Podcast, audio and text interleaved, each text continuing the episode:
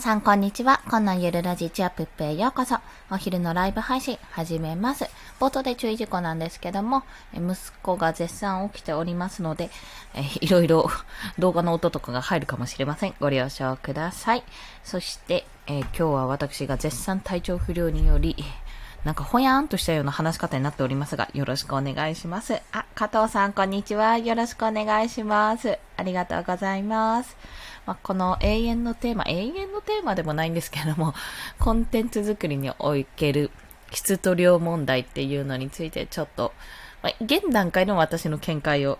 お話ししたいと思います。ありがとうございます。加藤さん、こんにちは。まあ、なので、本当にほやほやの、こんなほにゃーんってした状態でお話しするので、ちょっと、いつもと雰囲気が違うかもしれませんが、ご了承ください。あ、酔ってるわけじゃないんです。めちゃめちゃ、眠気が取れないって感じですね。はい。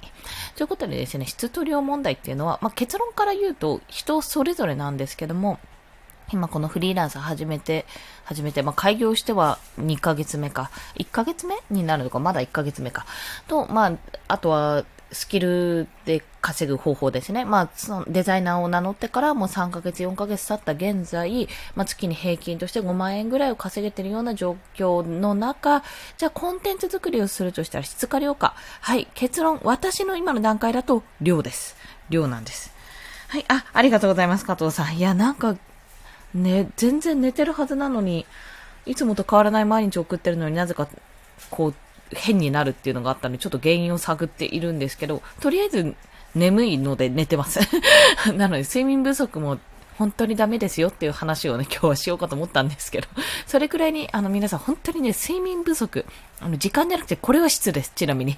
質で質のいい睡眠、あの、長くだらだら寝てもしょうがないんですけども、本当に、寝て起きた、すっきり起きられたっていう睡眠取れないと、あの、本当この産後の経験上、めちゃめちゃ体しんどくなるので、ここは気をつけてくださいね。はい。まあ、そんな中で、まあ、コンテンツ作り、今私は量をこなすってところ、行った2日目なのにもかかわらず量がこなせない、こんな体調の状況になってるのが非常に腹立たしいんですけども、まあでもなんで量が必要かっていうところを話そうと思います。で、まあ質が必要、質の方を高めていった方がいいっていう人ももちろん、あの、こういうパターンは質の方がいいってこともお話ししようと思ってます。でも私の場合、なんで量が必要かっていうと、まず質を高めようとすると、あの、手が止まるっていうところと、私の場合はテーマがですね、ちょっと広いんですよ、結構。いろんな手段を今得ていて、まあ、あの、働き方をカスタマイズするっていうことをコンセプトに、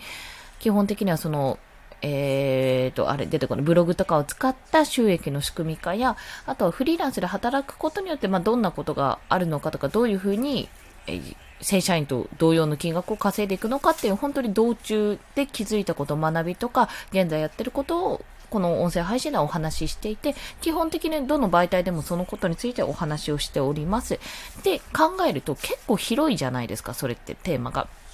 なので、あの、例えばですけど、うん、例えばなんだろう。なんかあるかな。生活というよりな、だ子育てもちょっとジャンルが広いので、もっとこうニッチなテーマを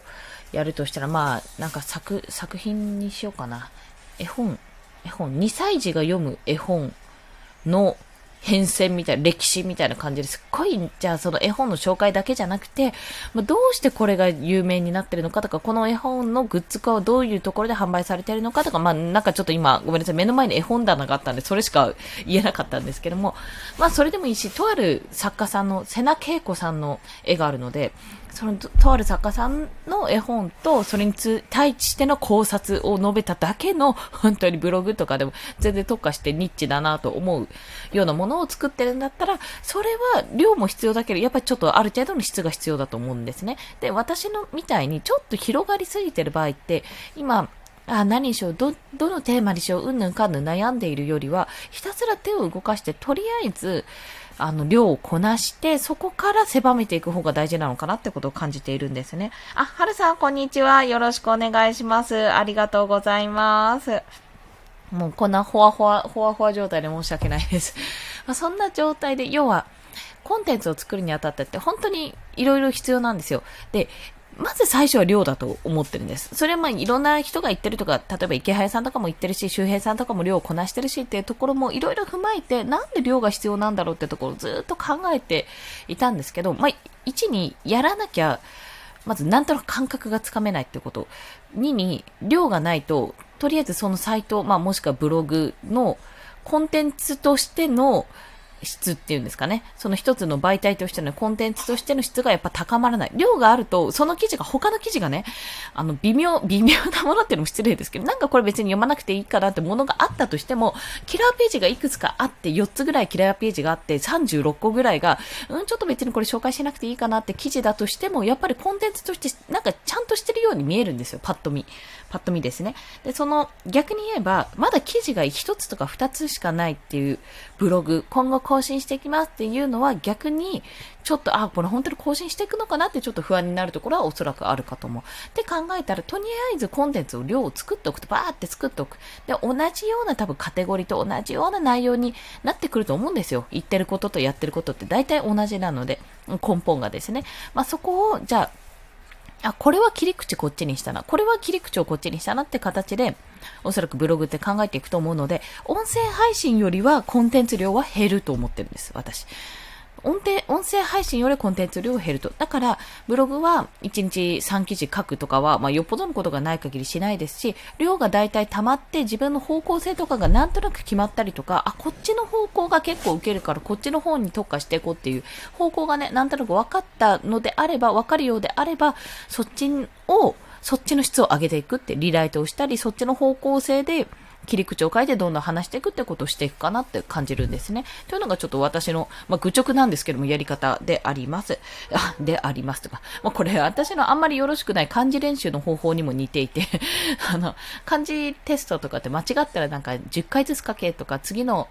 書けとは言わないけど、次のテストまでに取れるようにしなさいって言われた時に、いろんなやり方があると思うんですけども、私ね、ひたすら書いてたんですよね、漢字。で、多分もっとね、効率のいい学び方ってあるんですよ、きっとね。おそらくあるんですが、まあ、多分書いた方が早いと思って、私は書いて書いて書きまくったタイプだったので、まあそれを、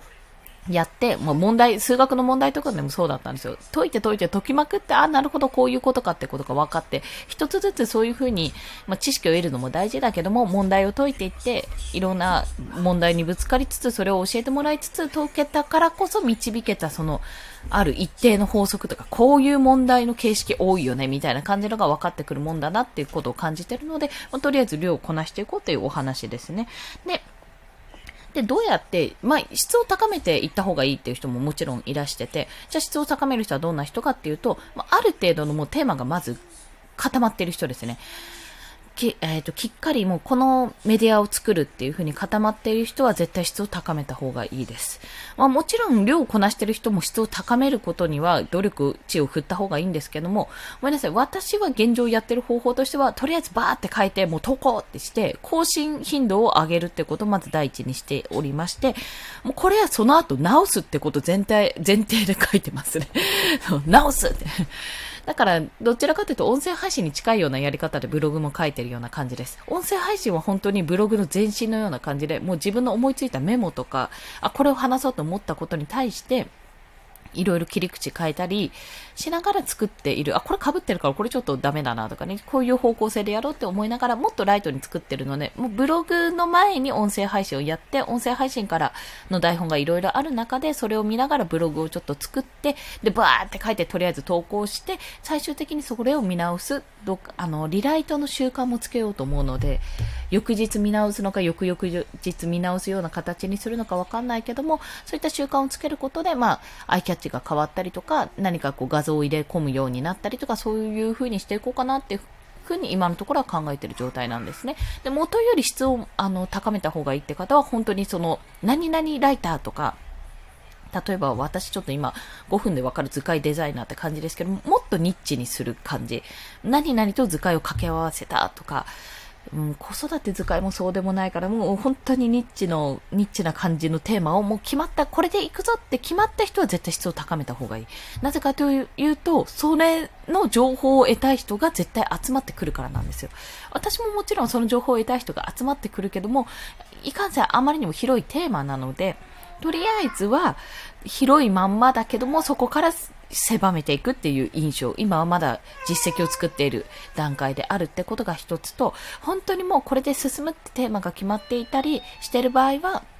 もうやった方がいいという、そんなお話でございました。パンミラジオさん、こんにちは。よろしくお願いします。ありがとうございます。ということでですね、えっと、今日はごめんなさい、過ぎてしまったんですけども、コンテンツ作りの質と量ってどっちが大事なの？まあ、人によりきりと、その人々のフェーズによるってお話をしました。ごめん、出てくれない？はい。まあ、そんな形で、えっと、出前館が来たので 締めたいと思います。はい。それでは今日もお聴きくださりありがとうございました。ゆっくり休みます。ではまた。